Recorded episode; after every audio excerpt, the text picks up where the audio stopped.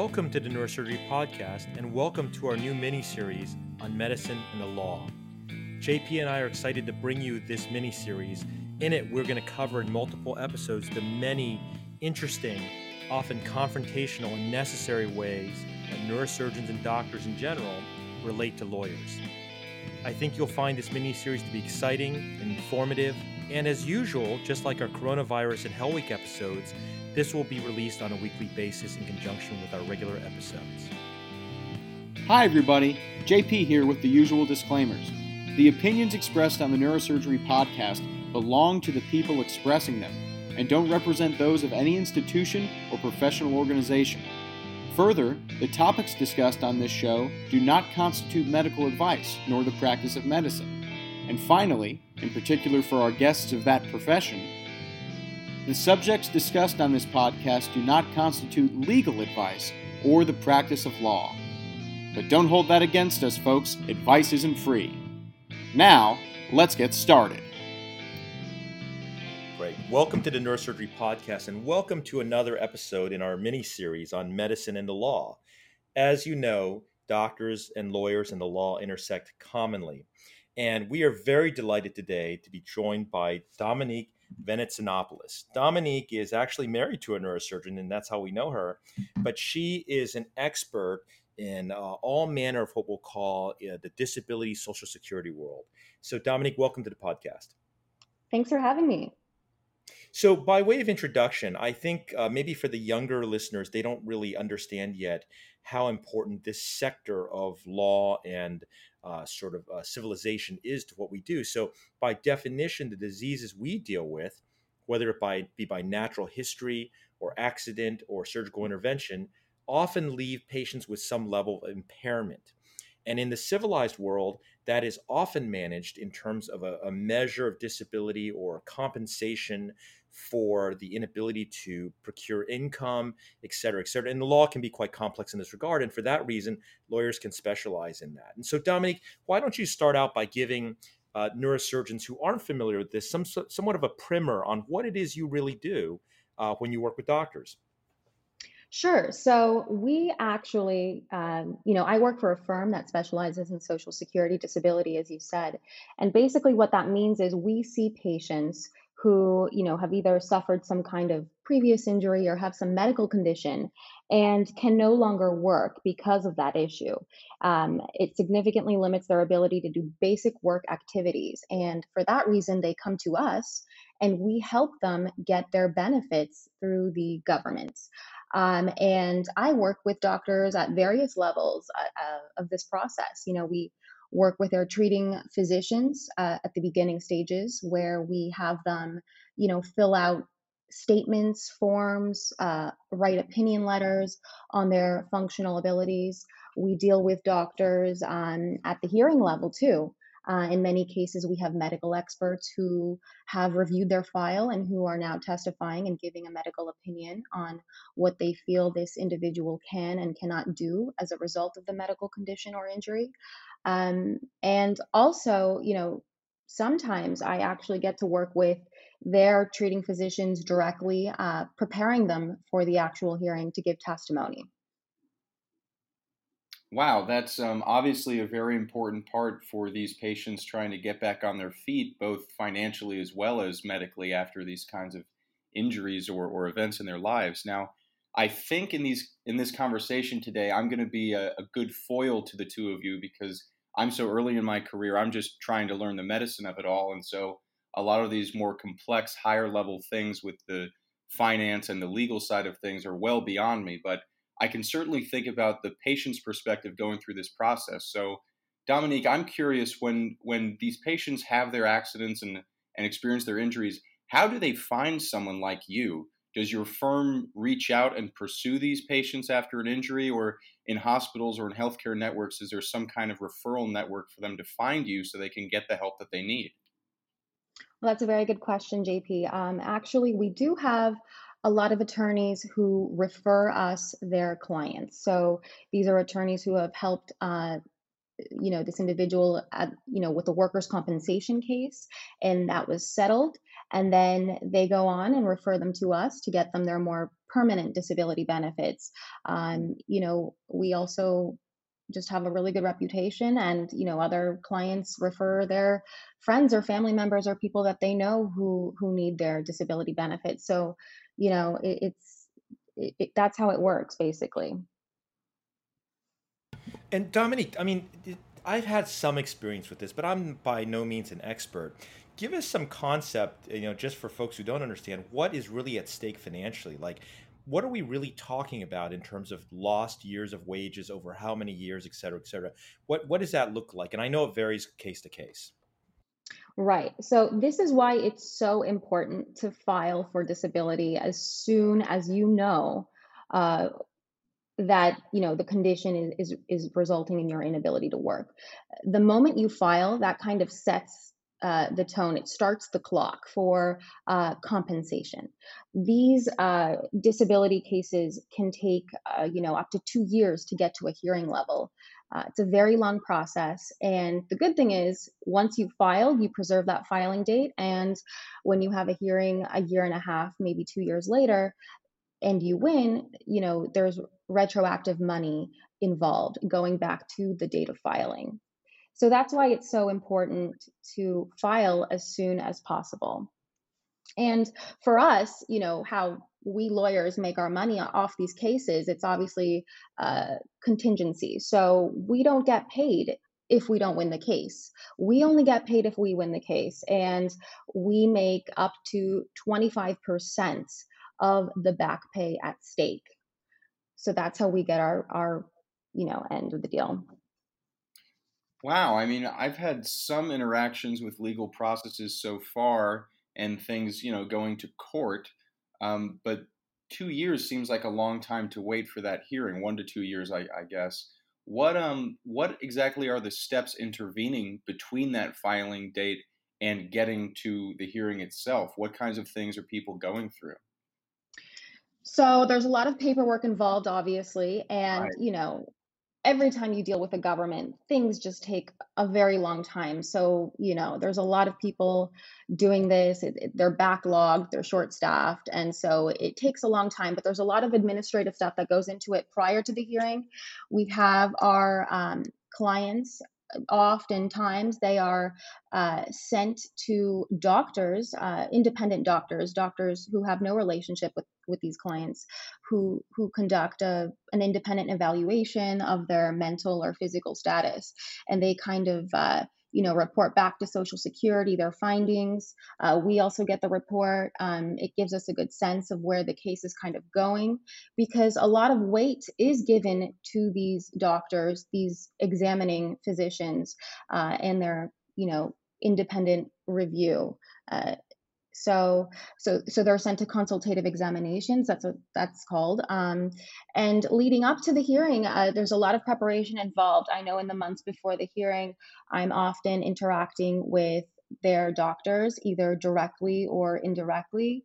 Um, a lot of the times, uh, you know, and this you see this mostly in, in mental health uh, cases where the individual suffers from significant depression anxiety schizophrenia.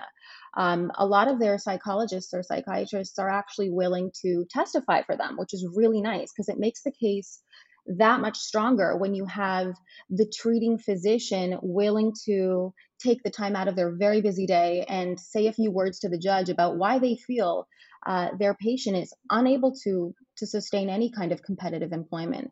So, um, you know, I often have conversations with these doctors on the phone. I kind of prepare them for how it's going to go, um, and so, you know, and of course, preparation with our clients as well. So, Dominique, from what I gather, then a, a neurosurgeon, right, because most of the listeners are neurosurgeons or neurosurgeons in training, can intersect with you in, in probably at least two likely ways. The one would be that you're the doctor for the patient, you're a treating physician, right? And you you are maybe helping or you're involved with the patient's care, and then your notes and your documentation as that treating physician are relevant, right? And the second right okay, so the second would be when you're actually the doctor for hire, right? And I, I don't know what you call those guys. What do you call the guys who are hired to do these uh, IM, IMEs? Um, yes, just medical experts. Medical experts, yeah. So talk to us about how surgeons or neurosurgeons intersect in these two manners. In other words, either as the doctor already or as someone employed or contracted with your firm or the government to try to give an independent assessment.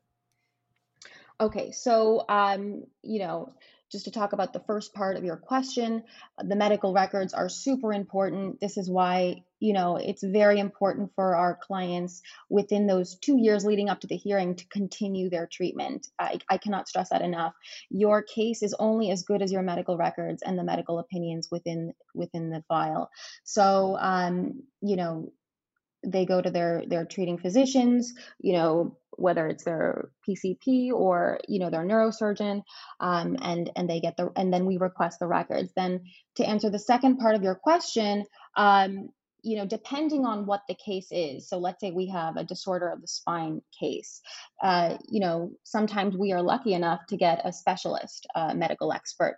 Social security handles all this by the way. Uh, they you know select their own medical experts. These people are supposed to be independent physicians. Yes they get paid by social security to give their med- medical opinions and to review the file but they are supposed to be neutral parties. They're simply there to educate the judge not advocate. Um, so uh, you know sometimes we're very lucky to get a neurosurgeon. Uh, other times you know we'll just get you know a medical internist who has you know general knowledge on, on everything that's going on. Um, and my role is to listen to what this medical expert has to say, the specialist. And, you know, obviously, if they say something that's good for the case, I'm going to leave it and I'm going to take it and run with it. Um, if if they say something that's questionable, something that makes the judge feel that you know while the individual maybe cannot do their previous line of work perhaps there's other less physical type of work that this person can get into then i have to go into sort of a cross examination of this medical expert um, and kind of uh, point to certain records that maybe discredit something that they're saying. You know oftentimes these cases are so voluminous so many medical files and, and notes that oftentimes a lot of things are missed you know even by these medical experts who are paid to do this. Uh, they maybe they miss something and then you know it's my job to really know the file and and point to an exhibit where i can say uh, you know but did you see the physical exam on such and such date? Did you see that this person had an abnormal gait, that they were limping, that they were using a cane? How how can you say that this person can be on their feet for 6 hours out of 8 every day doing a job? So that's really my role.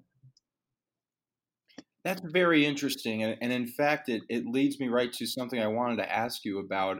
You know, I, I'm looking at the Social Security's um, list of their definitions of disability. And the, the last question on that list is can you do any other type of work, which you kind of just touched on right there.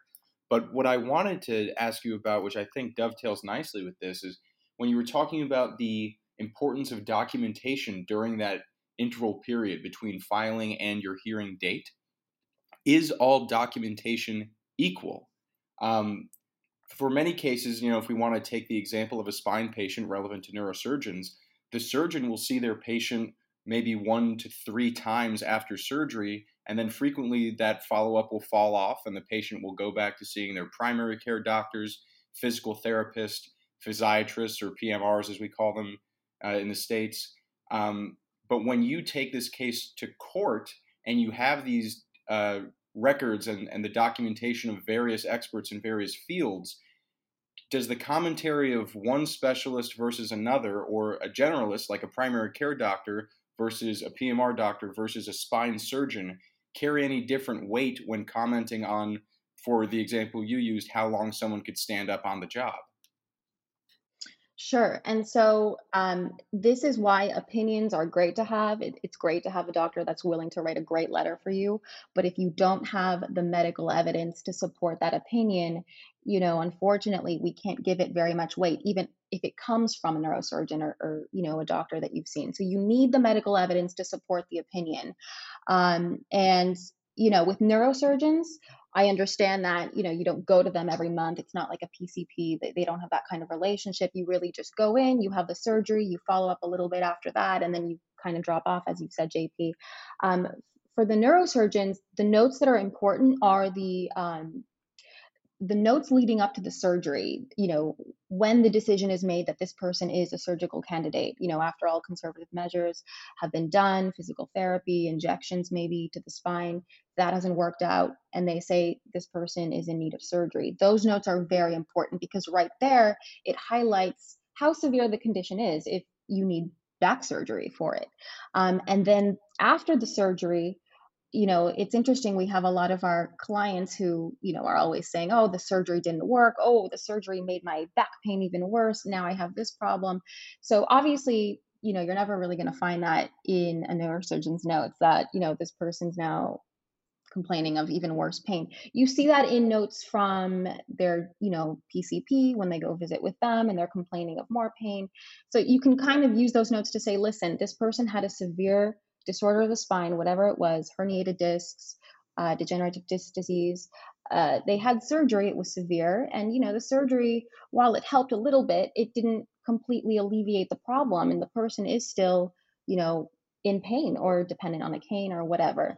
So that's how that works. Interesting. Yeah. And I, I do want to touch on, um, you know, doctors who who take the stand in many cases, and not just uh, disability cases, but we uh, social security disability cases. But you see this a lot in workers' compensation cases or even medical malpractice cases. There's a lot of doctors who take the stand, and a lot of them are very anxious about doing this. And it's interesting for me because doctors have such stressful jobs in and of themselves. I mean, one small move, you know, for surgeons, and you can significantly impair someone. But you know, taking the stand for them is so nerve wracking. And I think a lot of it has to do with not being uh, prepared by the attorney about what to say and how to say it and, and how the process goes. Yeah, Dominique, I was going to ask you about that. I mean, uh, how do we screw it up? Like, I, I think maybe uh, it's happened to me sometimes, but there must be some patterns of behavior where, particularly neurosurgeons, just aren't good at this part of the world right? And and give some examples of how you know someone could screw things up for a case or you know unintentionally of course right? I mean it's just we're, right. we're not that's not what we do every day right? Exactly. Well i would say this i mean these are the things to consider to do it properly and to do it right. Um, as a physician you know neurosurgeon whatever you are stick to what you know you know, as a witness, you cannot control the questions that you will be asked, but you can control your responses. So don't guess or speculate. If you're unsure of an answer that the lawyer is asking you on the stand, just say so. You know, testifying, it's not a multiple choice test. Another thing I would advise is, you know, remember your role there in the hearing. You know, educate, do not advocate. The purpose of testifying is to convey knowledge uh, to those who do not have it. Uh, judges, you know, essentially the jury too. Everyone's a layperson. We don't know very much about these medical conditions, and a lot of these medical terms are beyond the scope of our knowledge. So, you know, just when you're presenting the the evidence, just educate and, and give your testimony, and that will give your testimony greater credibility and professionalism. And another thing is just to lead off of that, remember your audience. Um, you know, just imagine as if you were speaking to a bunch of sixth graders, really, when you're testifying, because it helps focus you um, and it helps focus the, the jury and the judge and, you know, who have very little attention span. So you really want to break it down and make it easy to understand. And really, the last thing I would say is just answer the question directly and briefly. Um, you know, a short, straightforward answer is always better than, you know, long winded answers. Wow, that's so interesting. Um, you know, before we wrap up today, there is an, another aspect I wanted to touch on because I, I feel like logically we've been focusing on spine patients and back pain patients because I would imagine that the majority of your intersection with neurosurgery is in that field, especially in terms of disability and, and you know being off work. But obviously, neurosurgeons do cranial neurosurgery as well. And when I take care of these patients in the hospital and they've undergone a resection of a tumor, even, you know, something, Dr. Wang, you know, we, we always talk about, well, in front in the frontal lobes where, you know, there's nothing really that you can hurt, but people may have subtle personality changes. People may have subtle changes in executive function, whatever that really means, that vague term. So, mm-hmm. Dominique, in your experience, have you interacted with or have your colleagues interacted with patients who've undergone cranial surgery and are trying to get back in the workforce and maybe they don't have a limit to how long they can stand up maybe they move around okay but there's some cognitive slowing or cognitive deficit that may be affecting the work they did previously Yes, we do see these types of patients, um, and and really uh, the angle there with their case is is to show that you know there is a cognitive impairment after you know the surgery that maybe uh, their memory is affected or their understanding of even simple information is affected. And uh, you know this is why neuropsychological testing is also very important for these patients. Uh, they're often sent to these kinds of tests either by our firm or by the social security administration uh, to do a more independent review of how their executive functioning is affected. Um, and so it's interesting you mentioned that because those are the cases that are not so obvious, you know. Um, wh- when you have the client there in front of the judge and, and and the judge is asking them some questions about their conditions, it's not always obvious that that they're cognitively affected you know uh, to really notice it you have to spend some time with someone so that's why the exams are so important and the opinion statements are so important as well. But, you know, interestingly, I would say that 70% of all the cases that I take have some kind of disorder of the spine issue. It is so common. So many people are unable to work or are alleging that they're unable to work because of some sort of back issue. And it's just incredible uh, to see. Yeah, it is uh, well known that over two thirds of all disability claims are related to the spine, uh, lending to, of course, the importance of spine in the world of not just neurosurgery, but um, but but healthcare. And I I I heard an interesting statistic that the number one cause of disability, and I have to be careful in definitions, disability in sub-Saharan Africa is still spine disease, and and it's just it seems like a universal condition of of the human state, whether it's walking uh, uh, in a bipedal upright posture or whatever. But I think you're right, uh, Dominique. It it you know it's going to keep you in business for a while, right? Definitely, definitely. I mean, spine cases are not going anywhere. They are so common. We see them all the time. And and they're very debilitating, you know, back pain is is a big deal for these people. And you know, sometimes there's there's not much even that their neurosurgeons can do and then they're just referred to more maintenance care, their pain management. So uh, it's a big deal and, and pain definitely is a, a big thing for not being able to work. Well, Dominique, I, I, think from the perspective of the surgeons, you know, interacting with these patients and trying to take care of them, we always talk about treating the patient, not the imaging, or treating the patient, not the disease. And I think oftentimes we can get a bit of tunnel vision and think about the patient around their hospitalization through their clinic, and then not not think about them in their role in their community, their role in society, which obviously includes their ability to work and generate income, or if that's taken from them their ability to still support their family. So I, I really appreciate you coming on the show today, educating me, certainly, who's very ignorant in, in these fields, but hopefully some of our listeners who do interact with you and your colleagues and help comment uh, with these patients and educate, as you say, when, when they finally make the trial. So we really appreciate your time and your expertise today. Thank you so much for joining us on the podcast. Thanks for having me.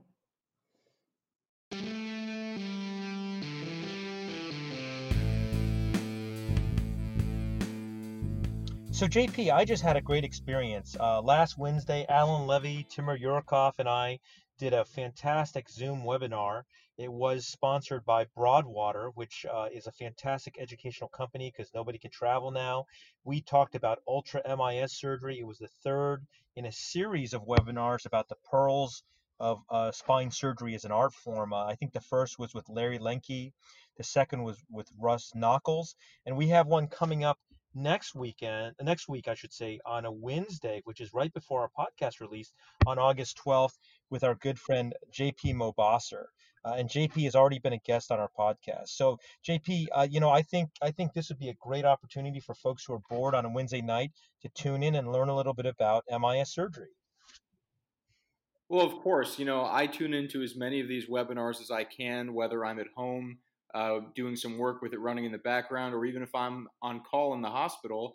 Uh, we oftentimes in our workroom or call room will open a laptop and leave these things running. So I think not just for the established practicing surgeons around the country and around the world who can't attend the normal meetings this year, but certainly for people who are in training and trying to get their hands and wrap their mind around these techniques. Um, all of these online webinars this year have been such a resource for, for our education and our continuing exposure to the great names and the great techniques in the field. So, listeners, go to broadwater.com. Spelled out, that's broad water.com. Right at the top, there's an easy link that says Online CME, and that's going to get you to these webinars that we're talking about, including coming up next Wednesday, August 12th, with Dr. J.P. Mobasser. Again, that's broad-water.com. Right at the top, it says Online CME. Couldn't be easier to find it. So, tune in on Wednesday.